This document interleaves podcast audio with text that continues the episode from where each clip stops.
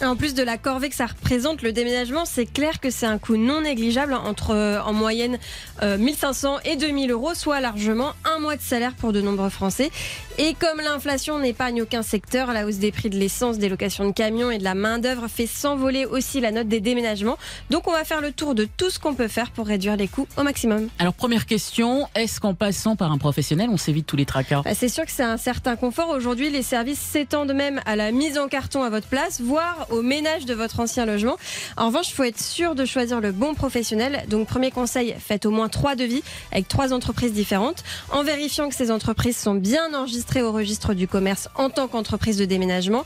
Le mieux, à la limite, c'est de choisir une entreprise qui adhère et qui adhère à une euh, organisation comme la Chambre syndicale du déménagement. Hmm. Ils ont un annuaire de leurs adhérents sur leur site d'ailleurs.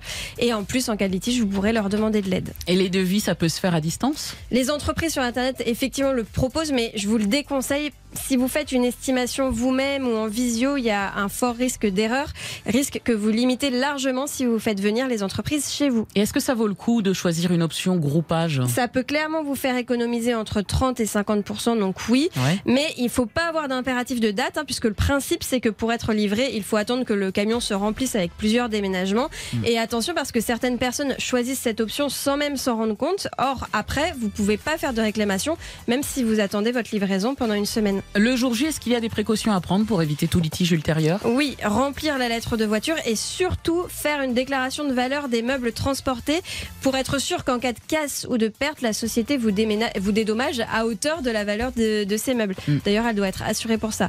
De toute façon, si vous constatez le moindre problème, il faudra le noter sur le bon de livraison. Et dans tous les cas, après le déménagement, vous avez 10 jours pour faire une réclamation par lettre recommandée. Mais ne perdez pas de temps parce qu'au-delà, ça sera trop tard. Est-ce qu'il y a des solutions alternatives? Pour déménager à moindre coût Bien sûr, la location de camions via une agence, voire pourquoi pas un particulier via des plateformes comme WeCar ou GetAround. Et si vous ne voulez pas conduire vous-même le camion, il y a des plateformes comme Supervan qui vous proposent les services d'un chauffeur et d'un camion. Alors c'est une bonne solution, mais si j'ai besoin de gros bras et que aucun ami n'est disponible pour m'aider comme par hasard, je fais comment Ah, vous aussi, vous avez des amis comme, Comme David, Buron et qui vous sont jamais du mariage Voilà. pour pas venir vous aider. Ouais, mais j'ai pas de gros bras, donc Ouais, finalement, c'est euh, vous perdez rien. Bon, bah, pas de panique, vous pouvez vous offrir les services de particuliers, voire de professionnels qui veulent arrondir leur fin de mois en donnant des coups de main à dro- à droite, à gauche. Il y a énormément de plateformes de services qui se sont développées, comme euh, je vous en donne quelques-unes, Youjo, Les Débrouilleurs ou Allo Voisin. Et il y a également une plateforme qui s'appelle My Déménageur et que je trouve pas mal parce qu'elle propose à la fois du déménagement professionnel et du déménagement collaboratif et même, et ça c'est hyper bien, la possibilité de donner et de recevoir des cartons gratuitement. Quand Ah on oui. sait que dans le commerce, ça coûte entre 3 et 5 euros par carton, ça vaut le coup. Exactement. Et en cas de casse avec ce type de service, il y a des garanties? C'est là que je dois vous faire une petite mise en garde quand même. Clairement, vous n'aurez pas les garanties qu'offrent des professionnels. Donc je vous le déconseille si vous avez des meubles de grande valeur. Et dans tous les cas, je vous conseille de voir avec votre assurance habitation si elle peut vous couvrir en cas de problème pendant le déménagement.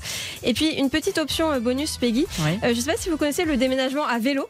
Mais non. C'est tout nouveau, Ah, c'est à la mode. On porte quoi sur le Ça se développe un peu partout en France. En fait, vous avez une remorque qui, qui tracte jusqu'à 300 kilos euh, de, de Ah ouais vos meubles. Donc, si vous avez qu'une courte distance à parcourir et pas trop de meubles, c'est économe et c'est écolo. D'accord, c'est pour les étudiants qui n'ont rien, ça. Oui, les petits logements, les petits studios, Ah euh, ouais. voire même les deux pièces, pourquoi pas. Ah oui Mhm. Incroyable. Bon, ben voilà, merci beaucoup. Heureusement que vous êtes là, Charlotte. On apprend plein de choses chaque matin. Le conseil conso de Charlotte Méritant.